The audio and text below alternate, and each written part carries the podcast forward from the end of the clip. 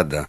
είσαι έτοιμος; Πάντα. Καλησπέρα σε όλους. Ονομάζομαι Κωνσταντίνος Φωτιάδης. Εκπροσωπώ αυτήν τη νέα συνομοταξία ανθρώπων που θέλουν να αποκαλούν σε αυτούς τους επιστήμονες.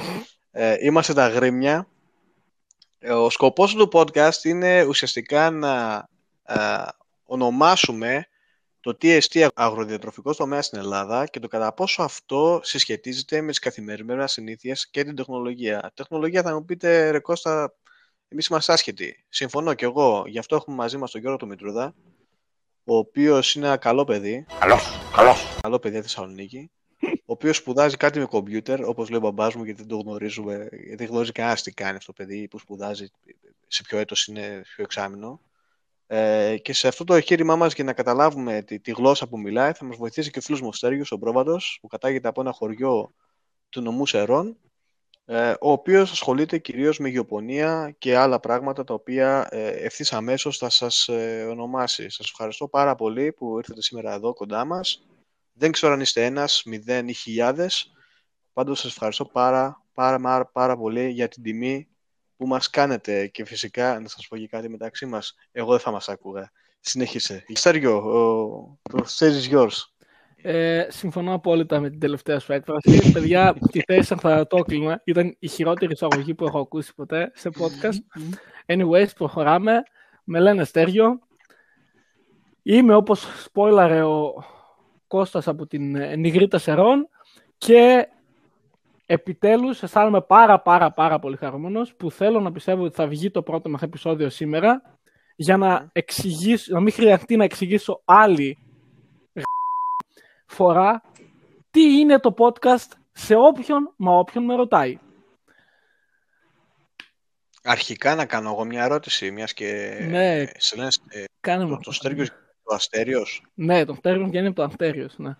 Για ποιο λόγο μάλλον σε ονόμασαν έτσι οι γονείς σου, μόνο κάποιες κοπέλες μπορούν να μας πούνε. Αλλά συνέχισε σας παρακαλώ. Να, να γράψουν οι κοπέλες στα comments. Λοιπόν, ε, σπουδάζω γεωργία ακριβίας στην Αμερικάνικη Γεωργική Σχολή. Είμαι φοιτητής. Πώς ακριβή; Ε, πάρα πολύ ακριβία. Μπορείτε να έρθετε να σας δείξω από κοντά. Να μιλήσουμε τεατέ. να Ναι. δείτε πόσο ακριβής είμαι στις δουλειές που κάνω. Ναι. Και στον πρωτογενή και στον ενδογενή τομέα. Λοιπόν, Εκτός και εντός αγωνιστικού χώρου. ναι, δηλαδή. λοιπόν. Μάλιστα, ναι. Ε, είναι η πρώτη προσπάθεια των αγριμινιών με όμικρον γιώτα ε, για το πρώτο evidence-based, θα ήθελα να λέω εγώ προσωπικά, για μένα τουλάχιστον, Πολύ, Για- πολύ πιασάρικο είναι, Ναι. ναι, ακριβώς. Ναι. ε, podcast στην Ελλάδα όσον αφορά τον αγροδιατροφικό τομέα και τη σχέση που υπάρχει τα τελευταία χρόνια με τη γεωργία ακριβίας και με ορισμένα γεγονότα που συμβαίνουν και επηρεάζουν την ε, διατροφή και τη γεωργία μέχρι την τεχνολογία και των social media.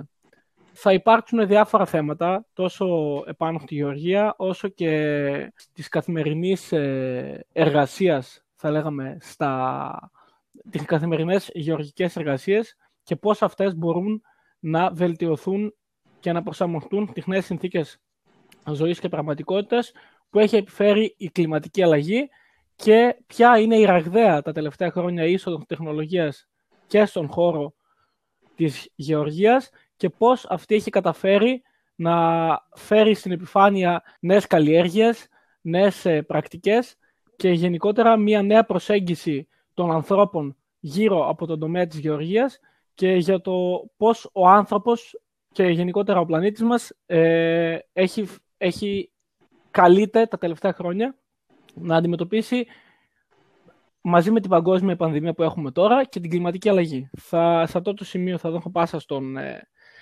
εξαιρετικό μου φίλο Κωνσταντίνο. Ευχαριστώ που με τη θεωρείς φίλο σου. Εγώ δεν θα με Κόψω, θεωρούσα. κό- κόψω και το εξωτερικό και το φίλο ε, στον Κωνσταντίνο να μας μιλήσει από, την, από πλευράς του ε, τι περιμένει από αυτό το podcast και τι θα δούμε από αυτόν όσον αφορά τον κλάδο της διατροφής.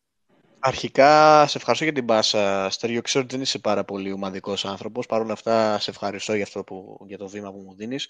Αρχικά θα πω πάρα πολύ σύντομα, γιατί κανένας δεν κατάλαβε, ε, τι σημαίνει τεχνολογία, τι σημαίνει χωράφι, τι σημαίνει διατροφή και πώς θα συνδέονται. Λοιπόν, άμα εμείς έχουμε κλιματική αλλαγή και τα τρόφιμα που τρώμε και φτιάχνουμε στο χωράφι είναι τραγικής ποιότητας και κάνουν κακό στο σώμα μας, πρέπει κάτι να κάνουμε γι' αυτό.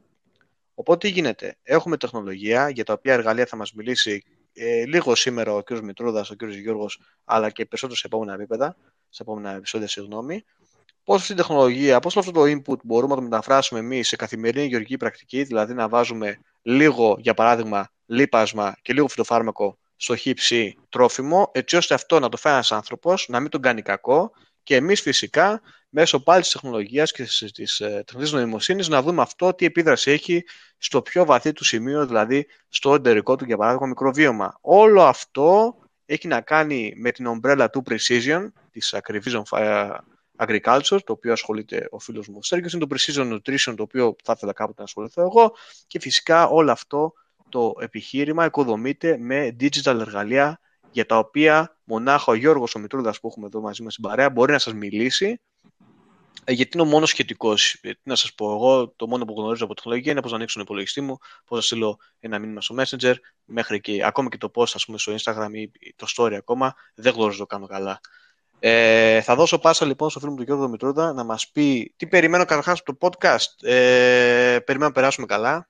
Περιμένω να περάσουν οι φίλοι που μας ακούνε καλά. Περιμένω να σε κάνω ρόμπα, φίλοι μου αστέρια, διάφορες φορές και να γελάσουμε, θυμώντας ωραίες αναμνήσεις, αλλά αναμένοντας και να φτιάξουμε καινούργιες. Ε, και θα ήθελα πάρα πολύ κι εγώ, επειδή όπως είπε είμαι άσχητος με πολλά θέματα τα οποία θα συζητηθούν, να μάθω ε, κάποια πράγματα από αυτό το νέο εγχείρημα. Η πάσα είναι για σένα Γιώργο. Ε, σου αφήνω λοιπόν το μικρόφωνο να μας πεις λίγα λόγια για σένα. Καλησπέρα και από μένα. Είμαι ο Γιώργος. Ε, Γιώργος Μητρούδας από Νιγρήτα Σερών. Κολλητός με Στέργιο Πρόβατο και πολύ καλός φίλος με Κωνσταντίνο Φωτιάδη. Τώρα που μιλάμε για νιγρήτα και επειδή ασχολείστε και με τη Γεωργία, έχω μάθει. Ήθελα να κάνω μια ερώτηση σας δύο. Ξέρετε και ένα τραγούδι το ωραίο, το παλιό που λέει ε, Το καπέλο στην Ιγρήτα του φορούν οχτάφυλλο. Καπέλο στην Ιγρήτα το φορούν οχτάφυλλο. Ε, ασχολείστε εκεί και με τέτοια φυτά. Έτσι, από, καθαρά από ερευνητικό ενδιαφέρον ρωτά. Ε, μπορούμε να πούμε πλέον χωρίς ε, δισταγμούς πως εν ώψη και της νέας συμφωνίας για τη φαρμακευτική κάναβη, μπορούμε ό,τι θέλετε να το βρείτε στην όμορφη νυγρήτα μας.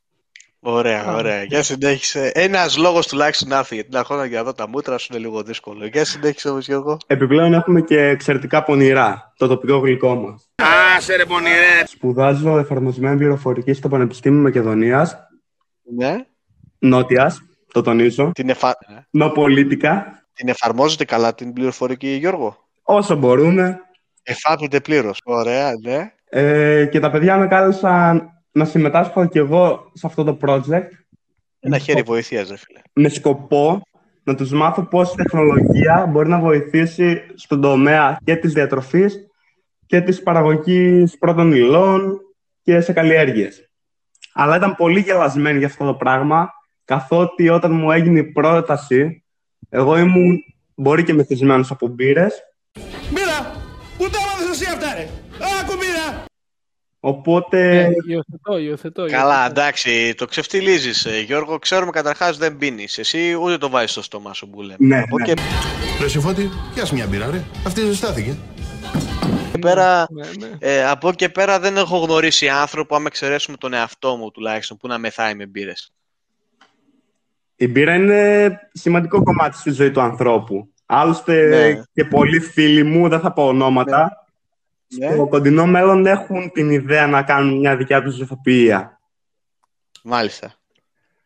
Οκ, Ε, για συνέχισε. Και τα παιδιά Α, μου κάλεσαν... Σκοπεύαμε, σκοπεύαμε να βάλουμε τα προφίλ μας στο Instagram στο caption, αλλά μετά από αυτή την ανακοίνωση του Γιώργου, να ξέρετε, δεν θα τα βάλουμε. Υπάρχει κανένας λόγος, ναι, ακριβώς. Καθότι θεωρείται spoiler alert. Ναι, για συνέχισε, Γιώργο. Και τα παιδιά αφού με κάλεσαν, ήθελα να τους μάθω δύο-τρία πράγματα για τα big data.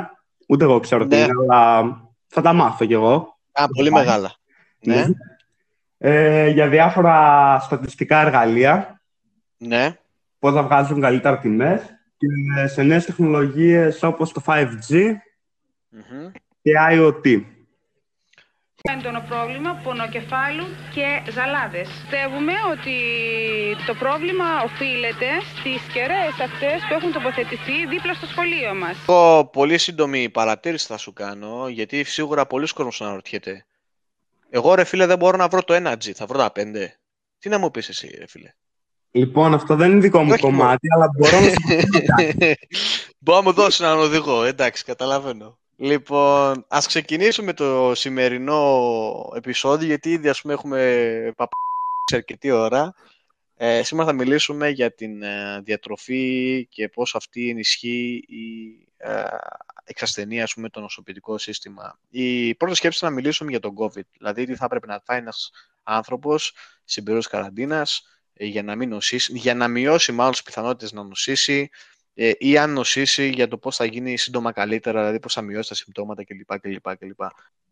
Κωνσταντίνε, από μικρή ηλικία, οι καθηγητές, οι δάσκαλοι βασικά μας έλεγαν στο σχολείο ότι η πιο σωστή διατροφή, και συγχώρησα με αν το σωστή είναι λάθος, είναι η μεσογειακή.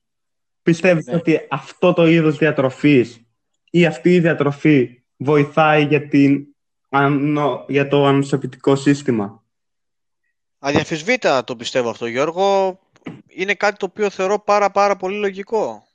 Από τη στιγμή που στην ε, μεσογειακή διατροφή εμπεριέχονται σε πολύ μεγάλο βαθμό, θα έλεγα, ορισμένα θρεπτικά συστατικά, τα οποία μπορούν να βοηθήσουν τη λειτουργία του νοσοποιητικού, ναι, θα έλεγα ότι είναι μια ιδανική, ε, ένα διατροφικό πλάνο, το, μια, συγγνώμη, ένα διατροφικό σχήμα, το οποίο σίγουρα μπορεί να, να βοηθήσει. Ναι, είναι ιδανικό, θα έλεγα. Δηλαδή, Βέβαια. πιστεύεις ότι τα στοιχεία της μεσογειακής διατροφής που έχουμε Ναι. ψάρι, έχουμε πολύ συχνά Ναι. ψάρι καθώς είμαστε μια παραθαλάσσια χώρα.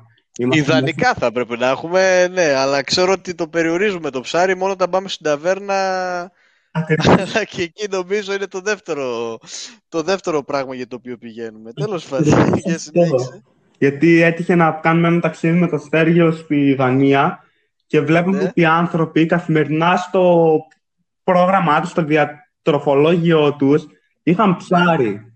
Ε, αν όχι καθημερινά, 4 με 5 φορές την ημέρα το είχαν. Οι, οι Δανείοι επίσης και οι Σκανδιναβοί ε, έχουν επίσης φρέσκο σολομό. Είναι κάτι το οποίο τρώνε γενικά και είναι από τα καλύτερα ψάρια που, που έχουμε στη διάθεσή μας. Βέβαια εμείς εδώ, ως πιο μεσογειακοί, έχουμε ακόμα καλύτερα θα έλεγα. Όπως για παράδειγμα η Σαρδέλα, την οποία ε, μπορούμε να μιλήσουμε και θα μιλήσουμε και για σήμερα λίγο, ή και τα μύδια τα οποία προσωπικά είναι και τα αγαπημένα μου. Και το τονίζω και ότι η μεσογειακή τροφή μπορεί να βοηθήσει, κατά κύριο λόγο, ας πούμε, λόγω ψευδαργύρου.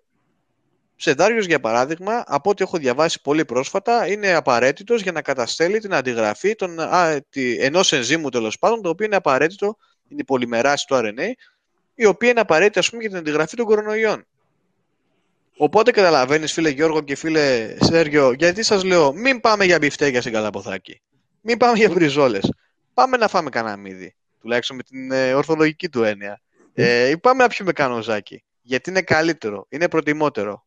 Ε, το αντιλαμβάνομαι φυσικά ότι εσείς έχει κάποια τρέλα ας πούμε, να τρώτε μοσχαρίες μπριζόλες. Όντως, για παράδειγμα, η Β12 υπάρχει, υπάρχει σε πολύ μεγάλο βαθμό στο μοσχάρι, το οποίο ο Σέγιος για παράδειγμα αγαπάει, ή και στο γάλα και στα τεροκομικά, τα οποία είναι δική μου ε, τρέλα θα το έλεγα, ε, βοηθάει επίσης πάρα πάρα πολύ στο νοσοποιητικό και γενικά στη λειτουργία των, ε, των κυτάρων του νοσοποιητικού. Η θάλασσα έλλειψή του βλέπουμε ότι έχουμε ε, χαμηλή δραστηριότητα ή δυναμική θα λέγαμε. Ε, αλλά να απαντήσω στην ερώτησή σου, ναι, θεωρώ ότι η μεσογειακή διατροφή είναι πάρα πολύ καλή. Ή να μιλήσουμε δηλαδή για τα ω3 λιπαρά οξέα, τα οποία υπάρχουν ας πούμε, σάρδελες πάρα πολύ. Τις οποίες ας πούμε τις έχουμε και παρεξηγημένες. Ο κόσμος δεν τρώει σαρδέλα, σου λέει «Ε, τι, τι, η σαρδέλα δεν είναι ψάρι. Πώς δεν είναι ψάρι, είναι από τα καλύτερα ψάρια που έχουμε. Ισχύει. Μέγα τρία λιπαρά οξέα, βεβαίως. Βεβαίως, γιατί Ε, πολλοί ας πούμε άνθρωποι λένε η σαρδέλα ρε Κώστα δεν είναι ψάρι. Τώρα δεν κορυδεύουμε. Πάμε να φάμε καμιά 17 κιλά τσίπουρα. 17 κιλά τσίπουρας λόγια να φάτε θέλει να έχετε κόλλο καταρχάς. Αλλά από εκεί και πέρα η σαρδέλα είναι πάρα πολύ καλή. Ταιριάζει τσι- πάρα πολύ με το, με το τσίπουρο ή το ούζο, ας πούμε, για παράδειγμα. Εγώ πίνω ούζο. Ε, και έχει ω3 λιπαρά οξέα. Τι είναι αυτά, γιατί δεν χρειαζόμαστε ειδικά στον κορονοϊό; Γιατί ρε φίλε, όταν έχει ένας άνθρωπος κορονοϊό, ξεκινάει μια φλεγμονώδης αντίδραση. Όχι μόνο κορονοϊό, γενικά κάποια νόσο. Φλεγμονώδης αυτή η αντίδραση στο, στον κορονοϊό παίρνει τεράστιες εκτάσεις. Και όταν είσαι χαμηλό ανσωπηρικό, συνήθως πεθαίνει από αυτή την καταιγίδα, όπως λέγεται στη βιβλιογραφία, των κοιτοκινών, από τη φλεγμονή την ίδια. Τα ω3 λιπαρά οξέα έχουν αντιφλεγμονώδη δράση, η οποία είναι μετρήσιμη και η οποία είναι ισχυρή. Ωστόσο, αυτό που σας λέω όπως είπαμε και στην αρχή της, ε, του podcast δεν είναι ιατρική συμβολή. Δεν ξέρουμε κατά πόσο θα βοηθούσαν στον κορονοϊό. Ωστόσο, ότι έχουν ισχυρή αντιφλεγμονώδη δράση το γνωρίζουμε. Και πού υπάρχουν τα ω3 λιπαρά οξέα, υπάρχουν πάρα πολλοί στα ψάρια, αλλά το τονίζω και αυτό γιατί έχουν και φίλους φυτοφάγους και θεωρώ ότι η φυτοφαγική διατροφή είναι μια καλή διατροφή για προστασία του νοσοποιητικού. Υπάρχουν και σε πάρα πολλά ε, σπόρια και στου καρπούς. Καλή ώρα η σπόρη τσία, δεν είναι μόδα, είναι λόγος που υπάρχει που τα παίρνουμε. Καλή ώρα ο λιναρόσπορος, αλλά το τονίζω, αλέστε τον πρώτα. Δεν έχει νόημα να τον κάνετε αλλιώς, να τον φάτε, ίσως τα δόντια σας κάτσει και δεν θα σας αρέσει καθόλου τα χαμογελάζει έναν άνθρωπο να έχει στα δόντια σας τέτοια πράγματα πάνω. Ναι, οπότε θεωρώ πραγματικά μέσα στην καρδιά μου και όσο θεωρώ τον εαυτό μου διατροφολόγο ότι ναι, η μεσογειακή διατροφή είναι ιδανική για τη βελτιστοποίηση του νοσοποιητικού. Αδιαφεσβήτητα. Κώστα, εγώ θα ήθελα να σου ρωτήσω κάτι ακόμα. Ναι. Ποια στοιχεία, βιταμίνες, θεωρείς ότι μπορεί να προσλάβει ο οργανισμός μας με σκοπό την άμυνα και τη θωράκισή του. Λοιπόν, εφόσον με ρωτάς αυτό το πράγμα, θα πω σίγουρα για τη βιταμίνη ε, η οποία είναι φοβερά αντιξοδοτική βιταμίνη ε, και μπορούμε να τη βρούμε κατά κύριο λόγο σε περισσότερα έλαια. Δηλαδή, να μιλήσουμε για το όμορφο ελληνικό λάδι, νομίζω δεν χρειάζεται να κάνουμε έλαια. Ναι, γενικότερα, ε. γενικότερα Κώστα, μίλησα μας λίγο για, ε, για το ελληνικό input στη μάχη, τη διατροφική μάχη ενάντια στον κορονοϊό. Ε, έχει ενδιαφέρον η ερώτησή για... σου. Πολύ μεγάλο και συγγνώμη σου διακόπτω. Θα μιλήσουμε για τη βιταμίνη Ε και το ω3 λιπαρά Θα σου πω για το ελαιόλαδο. Εμείς τουλάχιστον, Στέργιο και Γιώργο, εδώ στο χωριό μας, ε, άμα το φαγητό δεν έχει τέσσερα δάχτυλα, δεν το τρώμε. Ε, θεωρούμε ντροπή. Ε, και φυσικά ξέρω από πάρα πολλούς φίλους που το λάδι το βάζουν και για άλλες δουλειές και όχι όποιο και όποιο από σούπερ μάρκετ φαρμακεία. Ελαιόλαδο. Αποκλειστικά ελαιόλαδο, το οποίο που σας είπα είναι φοβερά αντιφλεγονό και βοηθάει όχι μόνο προφανώς για τον κορονοϊό, αλλά για διάφορες. Έχει δηλαδή antiviral ε, όπως λέμε, ικανότητες σε διάφορες ε, οργανισμούς, φυσικά και ιούς. Ε, θα μιλήσω, θα μιλήσω για, και θα αναφέρω δύο πρόσφατα στοιχεία που έχω διαβάσει, τα οποία έχουν πολύ ενδιαφέρον για, μιας και μιλάμε για ελληνικά προϊόντα. Ε, αρχικά ο κορονοϊός ε, γνωρίζουμε πως εισέρχεται στα κύτταρά μας ε, μέσω ενός ε, υποδοχέα που λέγεται ACE2. Οπότε, ε, ο ACE2 φτιάχνεται, από όσο καταλάβει δηλαδή και εγώ, ε, γιατί δεν είμαι και βιολόγος, φτιάχνεται από ένα ένζυμο που αντίστοιχο ένζυμο. Ναι, Γιώργο, θα μιλήσω λοιπόν για ορισμένες ε, βιταμίνες, μιας και μου με ρωτάς όσο όμορφα. Θα μιλήσω για βιταμίνη ε, πολύ σύντομα. Είναι μια ισχυρά αντισοντική ε, βιταμίνη, η οποία υπάρχει κατά κύριο λόγο σε πάρα πολλά έλαια. Μιας και ζούμε στην Ελλάδα, Α γίνει ο λόγος για το ελαιόλαδο, για το εξαιρετικά παρθένο ελαιόλαδο, το οποίο βγάζει η χώρα μας, για το οποίο αναγνωρίζεται από την αρχαιότητα. Και θα πω και κάτι για όσου ξέρουν, τουλάχιστον εμείς εδώ στο χωριό, άμα η σαλάτα δεν έχει τέσσερα δάχτυλα λάδι, δεν, δεν την τρώμε. Καλά, δεν λέω στέριο. Ε... Ναι, και κάνω, κα, κάνω κάπου εδώ ένα τυχαίο, ένα τυχαίο tag, ναι. το οποίο δεν θα αποκαλύψουμε όνομα, ναι. αλλά θα το πιάσει το reference νομίζω. Προχωράμε. Ε, ναι, τι ήθελα. Το λάδι επίσης δεν το βάζουμε μόνο σαλάτα. Ούτε μόνο ναι. μέσω της ε, στοματικής οδού δεν καταλήγει. Έχει και άλλες χρήσεις που για αυτές μπορούμε να μιλήσουμε άλλες φορές. Ε, για να μην χαλάμε δηλαδή τα χρήματά μας σε κακής ποιότητας συνθετικά έλαια. Ε, θα μιλήσω για βιταμίνη D γιατί γίνεται πολύ μεγάλος δώρος τελευταία. Γιατί ρε Κώστα βιταμίνη D; Δεν ξέρουμε. Υπάρχουν υποδοχείς της ακόμα και στα κύτταρα νοσοποιητικού. Θεωρείται λοιπόν ότι έχει κάποια δράση στο νοσοποιητικό σύστημα; Το ξέρουμε για τους, για το ξέρουμε για το αναπνευστικό γενικά; Δεν ξέρουμε, όχι. Δεν ξέρουμε. Απλά τονίζουμε να καταναλώνουμε βιταμίνη D, γιατί φαίνεται πως οι περισσότεροι βαριά πάσχοντες από τον COVID ήταν ανεπαρκέστατοι σε αυτή τη βιταμίνη. Οπότε μάλλον λέμε, αν θέλουμε να τον μπουστάρουμε, ας έχουμε και μια σχετική επάρκεια σε αυτό. Γενικά να ξέρετε ότι δεν υπάρχει ένα θρεπτικό συστατικό που σε προστατεύει. Δουλεύουν με διαφορετικούς τρόπους, με διαφορετικούς μηχανισμούς, αλλά σε μία ε, συνεργατική ε, φάση, θα λέγαμε. Το ένα είναι απαραίτητο από το άλλο. Είναι μία αλυσίδα. Εάν κάτι λείπει, θα είναι υπομέγιστη η προστασία. Οπότε μπορώ να σε πω. Είναι Είναι αλληλένδετα, αλληλένδετα δηλαδή. ακριβώς. Να- Έτσι φαίνεται τουλάχιστον. Ε, Υπάρχουν specific ε, ειδικευμένοι ε, ρόλοι, ειδικοί ρόλοι για καθένα, αλλά δεν υπάρχει κάποιος που θα σου πει ότι ξέρεις τι, φάε μόνο ωμέγα 3 και δεν θα νοσήσεις. Νομίζω ότι αυτό είναι εντελώς, ε, στερείται επιστημονικής ε, ε, εγκυρότητας αυτή η κουβέντα. Από εκεί και πέρα θα σας Λοιπόν. μιλήσω για τη ρεσβερατρόλη, η οποία, α, η οποία αν και δεν είναι βιταμίνη, ε, δεν ξέρω, Ούτε κάποιο είδους αριστερό πάρτι σύμβολη. όχι, δεν είναι αριστερό, ούτε μπακ, ούτε χαπτισέμπολη στέργιο. Ε, είναι μια πολυφενόλη, ένα στιλβένιο, το οποίο κατά κύριο λόγο υπάρχει στη φλούδα του μαύρου σταφυλιού.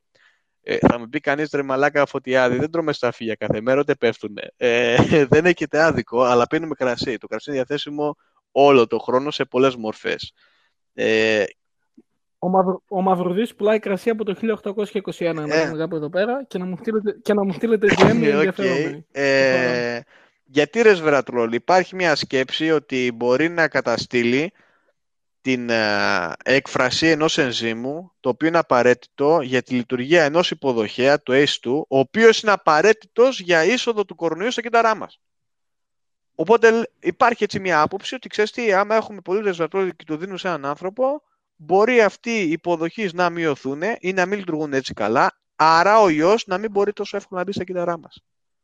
Βέβαια αυτό πάλι. Δηλαδή, Ε, να, να- να Ναι. πω κάτι εδώ.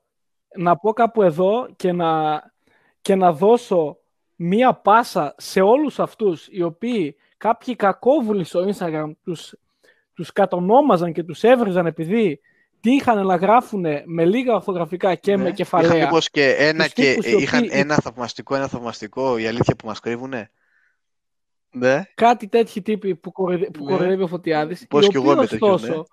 το, το κρατούσαν αληθινό από πολύ παλιά και από την αρχή της πανδημίας. Ανεβάζονταν φωτογραφίες με λερωμένα τραπεζομάντιλα και ποτήρια τσίπουρο εκτερπνής σερών και γράφοντας το φάρμακο για τον Ναι. COVID και όλοι οι κακόβουλοι κοροϊδεύανε, Εγώ είχα δει και κοροϊδεύανε και τους λέγανε φωτογραφίες το ένα και κάτω το άλλο. από, από τα γιόκλαδα και μέχρι ήταν βέβαια τότε ήταν ακόμα άνοιξη και καλοκαίρι και είχε καλό καιρό, δηλαδή τραβού, τραβούσε το, το έξω που λέμε, τραβιόταν η εξοχή ε, που είχαν ας πούμε φωτογραφίες, έπινε ο κόσμος και όχι μόνο δηλαδή κάτω από τα γιόκλαδα και έγραφαν εδώ δεν πιάνει ο κορονοϊός. Τελικά, τελικά ήξεραν κάτι. Δεν μπορώ να πω, δεν, δεν- δεν ήξεραν, δηλαδή, οκ, δεν υπάρχει επιστημονική εγκυρότητα σε αυτά που λέμε, αλλά είχε, είχε, μια, είχε, είχε λίγο πλάκα όλο αυτό. Ε, τι άλλο θα σας πω; Θα σας πω τώρα για μια έρευνα. δηλαδή Ναι, ό,τι μας λες ότι το κρασί ή γενικά το αλκοόλ. Ναι. όχι, όχι. ή μόνο το Μιλήσαμε κρασί. για το κόκκινο κρασί. Για τη ρεσβερατρόλη. Μάλιστα. Ε, Ο- εμένα το δεν μου κρασί αρέσει κάνει προσωπικά κάτι- έτσι, δηλαδή δεν μπορώ ούτε με το ψάρι ούτε με το κρέας το, να το πιω, μου κάτσει στο λαιμό σαν κάτι άλλα πράγματα τα οποία δεν θέλω να θυμάμαι. Για συνέχισε όμως.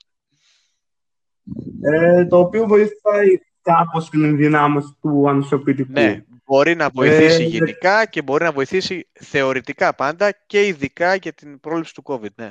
Έτσι πιστεύουμε. Ε, Κώστα, από ό,τι είδαμε κατά την περίοδο του Ναι. εκκλεισμού, είδαμε ότι αυξήθηκε εκθετικά, Ναι. θα πω, ε, και η κατανάλωση αλκοόλ από τον Ναι. κόσμο. Αυτό κατά πόσο μπορεί να βοηθήσει ε, ή να διακαταστρέψει το ανοσοποιητικό ενός Λοιπόν, ανθρώπου; καταρχάς όχι εκθετικά. Ε, αυτή είναι μια ορολογία την οποία προφανώς έχεις πάρει από τις ειδήσεις και τη βλέπεις πολύ μάλλον το τελευταίο καιρό. Ε, θεωρητικά αυξήθηκε και αυξήθηκε εννοώντας διότι ακούμε όλοι ότι το έχουμε ρίξει στο ποτό και ξέρουμε από φίλους και μπαρμπάδες στο χωριό ότι πίνουν παραπάνω. Αυτό βέβαια σε έρευνες δεν το είδαμε σε μεγάλο βαθμό. Διάβασα τέσσερις έρευνες σε ευρωπαϊκό επίπεδο. Μία έγινε στην Ισπανία, μία ήταν στην Ιταλία, μία στη Δανία και μία στην Πολωνία. Κατά πόσο δηλαδή οι διατροφικές συνήθειες των ανθρώπων άλλαξαν. Τι έγινε, Ω! παιδιά; Γιατί; Stop. Γιώργο, κάπου εδώ, θα Γιατί ήθελα να σταματήσω, σταματήσει ο τώρα που Κωνσταντίνος ξεκίνησα. και, και, με, και με βάση και τις πρόσφατες Ναι. unofficial έρευνες που έχουν γίνει για την νομιμοποίηση ε, παράνομου ιών σε περίπτωση Ναι. υποβολής τρίτου lockdown στην Ευρώπη, θα ήθελα να μας πεις την από κοινού εμπειρία σου στην Πολωνία και στη Δανία και με τον κορονοϊό και με τα τοπικά, Τοπικά προϊόντα εδέσματα και ακριβώς. εδέσματα. Όπως έχουν το Τουρσί, έχουν και κάτι άλλο οι άνθρωποι αυτοί. Παιδιά, από, από Οι όσα μπορώ να μανιτάρια τρώνε θυμηθώ, πολλά είναι στέλιο η στην, σωστή ε, έκφραση. στην, ε, και παράγουν πολλά μανιτάρια γενικά στην Πολωνία. Τώρα δεν ξέρω αν ο Γιώργος γνωρίζει για αυτά τίποτα. Γιατί Ξέρω κάτι, Από κάτι προσωπικό- κόλπα του αρέσουν, Σας ξέρω. έβγαλα με και πλευρός μεζεδάκι. Γιώργο, Γιώργος, σας έβγαλα και μεζεδάκι. Όχι, όχι, αλλά έχουμε δοκιμάσει αρκετές γεύσεις βότκας. Ναι. Αναφορικά Ω. με τη... Τοπι- τοπικό, Για πες. τοπικό ποτό της Λοιπόν, Πολωνίας. Στην Πολωνία φάνηκε πως Στην αυξήθηκε. κατάληξη δεν χρειάζεται να το πούμε. Στην Πολωνία φάνηκε ότι είχαμε μια μικρή αύξηση από όσο θυμάμαι της κατανάλωσης αλκοόλ και του καπνίσματος. Ε, βέβαια επειδή έχω ζήσει με ανθρώπους από αυτή τη χώρα ε, ξέρω ότι στο αλκοόλ, στο τσιγάρο και σε κάποια άλλα πράγματα δεν αστείευονται ε, και γενικά είναι δυνατοί οι παίκτες. Ε, όχι, θεωρώ ε, με, στο βαθμό που δίνεται η άποψη Γιώργο, να απαντήσω στο ερώτημά σου, όχι, δεν μπορεί να βοηθήσει το αλκοόλ, ρε φίλε, στην, ε, στο λειτουργία του νοσοποιητικού. Ίσα ίσα μπορεί να την, ε, να την μειώσει, θα έλεγα. Με διαφόρους μηχανισμούς. Και Γιώργο, για, για πάντα τώρα, Γιώργο, εσύ στη δική μου ερώτηση. Διότι πήγε να Πήγε να ξεφύγεις, κάνει, πήγε να κάνει ως πάλι άλλος. το ταχυδοσάλτο, ναι. Πήγε να κάνει ελεγμούς, Το αλλά χέλι, το χέλι. το χέλι, αλλά για μίλησέ μας. Ως, ε, ως ε, βασικό μέλος της εσωτερικής κατάστασης στην Πολωνία, θα έλεγα, δεν Ναι. θα έλεγα του Υπουργείου Εσωτερικών, διότι τα μέρη που συνάζεις μόνο Υπουργεία δεν είναι. Αλλά Του άρεσε για πολύ μίλησέ Κρακοβία. μας. Και σε όσα ακρότες έχουν πάει, Ε, έχω ακούσει τα καλύτερα το σύστημα. Φίλε Στέργη και Ναι. φίλε Κώστα, από τις όχι και τόσο πρόσφατες εκδρομές μου Ναι. στο εξωτερικό και ιδιαίτερα στην Πολωνία, είχα την τιμή να δοκιμάσω πολλά τοπικά Ναι. υγρά Δοκιμάζω, ποιοτικό έλεγχο κάνω. και όπως Ήταν το λέω, υγρά. υγρά. Για το επιβεβαιώσουμε Ε, αυτό. Αλλά δεν θα ήθελα, δεν θα Μόλις ήθελα σε είδαν, να μόλις σε είδαν η αναφερθώ. στάθμη του νερού ανέβηκε φαντάζομαι. Μόλις σε είδαν η στάθμη του νερού ανέβηκε. Καταπολεμήθηκε το θέμα. Δεν ξέρω άμα ήταν η στάθμη των Για λιμάτων και όχι συνέχισε. του νερού. Ω, Και αφήνω αυτό εδώ, Οκ, έτσι θα οκ. κλείσει την ιστορία Σε μου. Ευχαριστούμε πάρα πολύ. Όχι, θεωρώ το αλκοόλ δεν βοηθάει. Ε, αφενός όμως θα, θα απαντήσω στην ερώτηση και του Στέργιου σχετικά με την νομιμοποίηση. Θεωρώ ότι άλλα αρωματικά φυτά πρέπει να νομιμοποιη- νομιμοποιήσουμε και όχι σκληρά ναρκωτικά, ιδιαίτερα σε μια χώρα όπως η Ελλάδα που αν μη τι άλλο ευδοκιμούν. Ε, σωστά δεν λέω φίλε Στέργιο, εσύ τι έχεις να πεις γι' αυτό, δεν ευδοκιμούν τα αρωματικά φυτά στη χώρα μας. ναι, ναι, συ- συμ- συμφωνώ, συμφωνώ, Λοιπόν, συμφωνώ απόλυτα. Όλοι, όλη η Έτσι Βόρεια ακριβώς. Ευρώπη από εμάς Απλά, αν θέλετε ε, να επειδή θέλω να κλείσω με τα αρωματικά φυτά και δεν μιλήσω για ναρκωτικές ουσίες, ε, έγινε πρόσφατα μια μελέτη τον, τον Οκτώβριο, ε, από το Σεπτέμβριο μέχρι το 15 του Οκτώβριο, για ακρίβεια στην Κρήτη. Ήταν ε, μια συνεργασία, όπως θυμάμαι, του Πανεπιστημίου ε, του της Κρήτης με το Δημοκρίτο της Θράκης και έφτιαξαν ένα μείγμα εθέριο έλαιο το οποίο είχε μέσα φασκόμηλο, αγριοθύμαρο και δίκταμο. Αυτό που ήθελα να δουν είναι κατά πόσο αυτό το μείγμα σε μορφή ταμπλέτας θα μειώσει τη συχνότητα και την σοβαρότητα συμπτωμάτων κορονοϊού σε βεωμένα νοσούντες από κορονοϊό.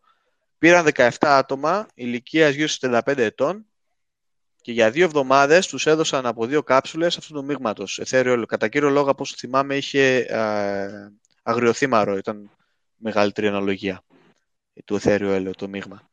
Αυτό που εντυπωσιάστηκα ήταν πως ε, στις δύο εβδομάδες όλα τα, νοσ- ε, όλα τα συμπτώματα, τα γενικά συμπτώματα του κορονοϊού, δηλαδή η ναυτία, η αδυναμία, ο χαμηλός πυρετός και η μυαλγία είχαν μειωθεί σε πολύ σημαντικό βαθμό και δεν μιλάω απλά στατιστικά σημαντικό ε, βαθμό, αλλά μιλάω κλινικά σημαντικό βαθμό, εκτός από την ανο, ε, ανο- ανοσμία και την αγευσία, η οποία, τα οποία ας πούμε παρήμεναν λίγο καιρό ακόμα. Το οποίο είναι πάρα πολύ σημαντικό γιατί αυτά τα φυτά ε, είναι ενδυμικά, βρίσκονται στην Ελλάδα και μπορούμε να τα κάνουμε πάρα πολλές χρήσεις. Ε, Επίσης αυτοί και οι ερευνητές παιδιά, και να κλείσω με αυτό, έκαναν και μια εξτρά πείραμα ε, σε διάφορες συγκεντρώσεις το εθέριο έλαιο, το έβαλαν σε, σε in vitro ε, τριβλία, να δουν κατά πόσο μπορεί να προφυλάξει αλλά και να καταπολεμήσει τον κορονοϊό και είχαμε κάποια, θα έλεγα, ε, επιθυμητά αποτελέσματα. Οπότε ανοίγει ο δρόμος για την ε, φυσική, θα έλεγα,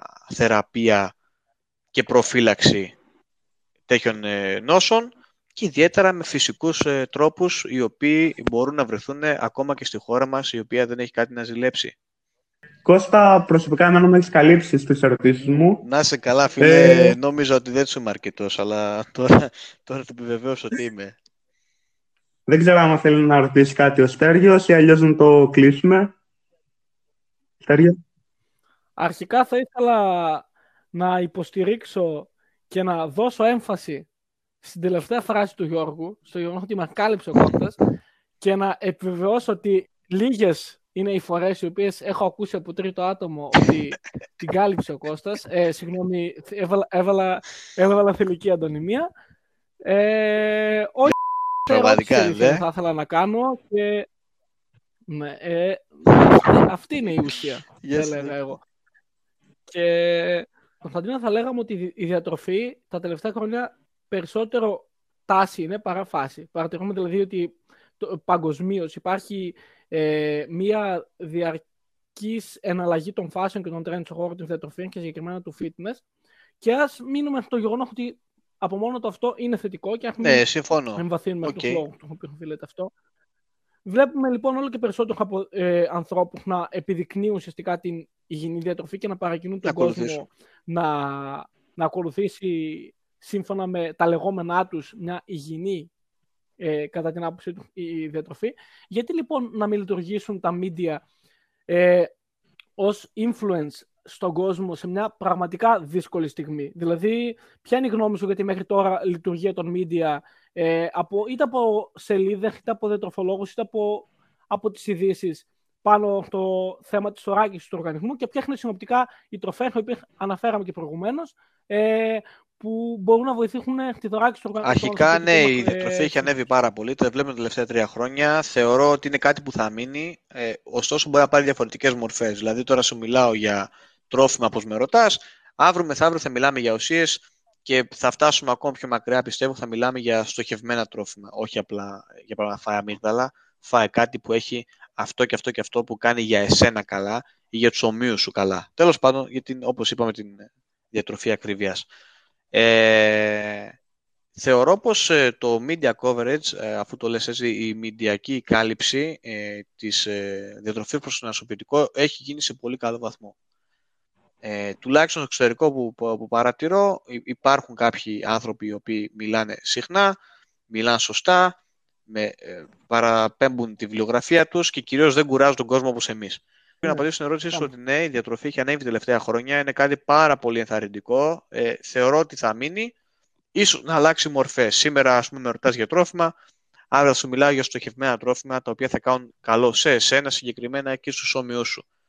Ε, δεν υπάρχει one size fits all, θα υπάρχει κάτι πιο ε, precise. Ε, από εκεί πέρα θεωρώ ότι οι, οι διατροφολόγοι και οι άνθρωποι γενικά του παριατρικού κλάδου έχουν κάνει καλή δουλειά τους τελευταίους μήνες στο διαδίκτυο, ε, προωθώντας όχι απλά τις υπηρεσίες αλλά προωθώντας τη γνώση και την ε, βιβλιογραφική θα έλεγα γνώση. Το βλέπουμε κυρίως στο εξωτερικό, βέβαια εκεί υπάρχει και ένα άλλο σχήμα, ένα άλλο καθεστώς το οποίο ο ρόλος του τροφολόγου αναγνωρίζεται. Για παράδειγμα στην Αγγλία ο ρόλος του τροφολόγου στην ε, διαχείριση της, της, του COVID είναι πάρα πολύ σημαντικός και ήδη στο σύστημα υγείας από όσο γνωρίζω ενθαρρύνεται και λαμβάνει σοβαρά υπόψη η καθοδήγηση. Αυτό βέβαια στην Ελλάδα δεν ισχύει και τόσο. Βλέπουμε τον δορυφολόγο σε έναν άνθρωπο απλά που θα μας φτιάξει να πάνε στην παραλία, να γίνουν τετράγωνοι και πάει λέγοντας. Βέβαια όσοι έχουν ε, επωφεληθεί υπηρεσιών και έχουν βελτιώσει διάφορους παράγοντες της υγείας τους, ε, έχουν να πούμε μια διαφορετική άποψη. Θεωρώ βέβαια ότι εμείς σαν επαγγελματίες δεν πρέπει να πτωούμαστε και καλό είναι από ο καθένα που μετερίζει του, με την οπτική φυσικά που το βλέπει, να προωθεί την γνώση και να προσπαθεί με έναν τρόπο φιλικό προς τον πελάτη και με έναν τρόπο φιλικό να προσπαθεί να μεταφράσει τα επιστημονικά ευρήματα σε απλές καθημερινές συμβουλές οι οποίες θεωρητικά θα μπορούσαν να είναι φυσικά εφαρμόσιμες στην καθημερινότητα του ανθρώπου. Συνοψίζοντας, θα πω για κάποια τρόφιμα επειδή με ρώτησες. Ξανατονίζω τη σημαντικότητα των λιπαρών οξέων, απαραίτητο λιπαρών οξέων, τα οποία θα βρούμε σε λιπαρά ψάρια, τονίζω τη σαρδέλα, το σκουμπρί, τη ρέγγα, για όσοι είναι πολύ μερακλείδες. Ε, θα τονίσω το... Σημαίνει, Εκεί είναι πας πολύ, πας πολύ βάκρυβο. Συμφωνεί και ο Γιώργος που δεν τρώει και ψάρια, φαντάσου. Ε, θα τονίσω τον ψευδάργυρο σε κολοκυθόσπορο, σε διάφορα ακόμα ξεροκάρπια, για τους πολύ μερακλείδες δηλαδή με ουσκάκι. Ε, ιδιαίτερα τώρα που ακούμε βαστά δακρύα. Αλλά και φυσικά... Με κρασί για να είμαστε σωστοί. αλλά και, και στο μύδι. Και στο μύδι το οποίο σε κάποιους πολύ μερακλείδες σαν και εμένα αρέσει σε όλες τις μορφές του. Ε, λοιπόν, θα τονίσω την σημαντικότητα των πράσινων ε, φιλόδων λαχανικών. Καλή ώρα σπανάκι, καλή ώρα η ρόκα, καλή ώρα ιδιαίτερα τα λαχανικά της οικογένειας μπράσικα, δηλαδή μιλάμε για λάχανο, μιλάμε για μπρόκολι. Θα τονίσω επίσης την σημαντικότητα της ντομάτας, αν και δεν εποχή θα με πούν πολύ και σωστά θα πούνε, αλλά ξέρετε τι, θα περιμένουμε και τον Αύγουστο. Ωραία λέει τον Αύγουστο, την οποία δεν ξεχνάει κανείς ότι θα φάει ιδιαίτερα βλέποντας τη θάλασσα με καλό λάδι από την Τερπνή Σερών και την όμορφη Κρήτη. Και θα κλείσω... Άλλωστε, ε, δεν θέλω να το πιστεύω αυτό, αλλά εντάξει. Ε, και πάνω απ' όλα θα έλεγα πιείτε λίγο κρασάκι παραπάνω. Δεν κάνει κακό. Κρύο έχει ακόμα. Να έρθει και ο άνθρωπος πιο κοντά να περάσει όσο καλύτερα μπορεί. Αυτά από μένα. Ε, όπως σας είπα, δεν ιατρικές συμβουλές, ούτε παριατρικές συμβουλές είναι αυτές. Θα έλεγα τι συμβουλές είναι, αλλά όλοι πήραν το μήνυμα. Εύχομαι αυτή η καρδιά να τελειώσει. Ο κόσμος να έχει την υγεία του, γιατί έχουμε και απώλειες. Και να βγούμε ξανά έξω, να δούμε τους φίλους μας και στις ταφέρνες να τα ξαναφάμε. Και ε, Κώστα με κάλυψες πλήρως, μπορώ να πω. Και θα ήθελα να πω ότι ουσιαστικά, παιδιά, αυτό είναι και ο σκοπός του podcast, να συμπληρώσουμε τα κενά του ελληνικού διαδικτύου σε αυτό το τομέα. Και θεωρούμε ότι μπορούμε, ναι. Ε, εγώ θεωρώ ότι ακόμα δεν μπορούμε. Γι' αυτό και σα συμβουλεύω, όπως είπαμε ξανά, να μην παίρνετε ως τα στοιχεία το ότι λέμε. Απλά θεωρώ ότι ε, και στον τομέα της διατροφής και στον τομέα της γεωργίας και του πρωτογενούς τομέα γενικά υπάρχει ένα κενό. Ένα κενό! Στο ελληνικό διαδίκτυο και στον, στην ελληνική επιστημονική κοινότητα ε, όσον αφορά την απλούστευση της διατροφής και την προσέγγιση του αγροδιατροφικού τομέα από μια πιο επιστημονική πλευρά, μιλώντας ταυτόχρονα απλά και κατανοητά ελληνικά, γιατί οποιοδήποτε θα μπορούσε από εσάς να πάει και να διαβάσει μια έρευνα στα αγγλικά ή στα ελληνικά ή οτιδήποτε. Ε, αυτό είναι ο ρόλος μας. Αυτό θέλουμε να στηρίξετε, να αγκαλιάσετε, να ακολουθήσετε. Είμαστε ακόμα άπειροι, θα ήθελα να πω. Όχι και αν δεν φαίνεται από το πρώτο επεισόδιο. Αυτή θέλω, θέλουμε να είναι η προσπάθειά μας και αυτό. Πάμε για σένα, Γιώργο, τι θες να πεις. Αυτό ήταν το πρώτο podcast. Ελπίζουμε να υπάρξουν κι άλλα και να μην σταματήσει από το πρώτο. Αυτό βέβαια θα είναι σημαντικό αν το στηρίξετε κι εσείς. Ε, και κατεβήκαμε σαν αγρίμια με όμικρον γιώτα και όχι σε παρένθεση. Από, ε, από τα ψηλά βουνά. Παιδιά, εσείς είστε βουνή από... τύπου, εγώ δεν είμαι, δεν θα συμμερίζω με την άποψή σας, αλλά... Και ελπίζουμε με τον καιρό να ηρεμήσουμε σε εισαγωγικά. Θέλουμε, την, θέλουμε τα σχόλιά σας, θέλουμε το feedback σας. Ε, θέλουμε Θες να μάθεις πόσο καραγκιόζης είσαι. Άμα κάνει ένα διάλειμμα θα σου πω τώρα επιβεί τώρα εγώ. Διάλειμμα. Θα σε πω επιβεί τώρα εγώ. Πάμε στην ε, και αυτά. Λοιπόν, τα παιδιά, επειδή Οπότε... μιλήσαμε πολύ για ταβέρνες και πολύ φαγητά, μου άνοιξε όρεξη και πρέπει να πάω να φάω. Λοιπόν, καλό σας βράδυ. Καλό βράδυ. Θα τα πούμε στην επόμενη φορά.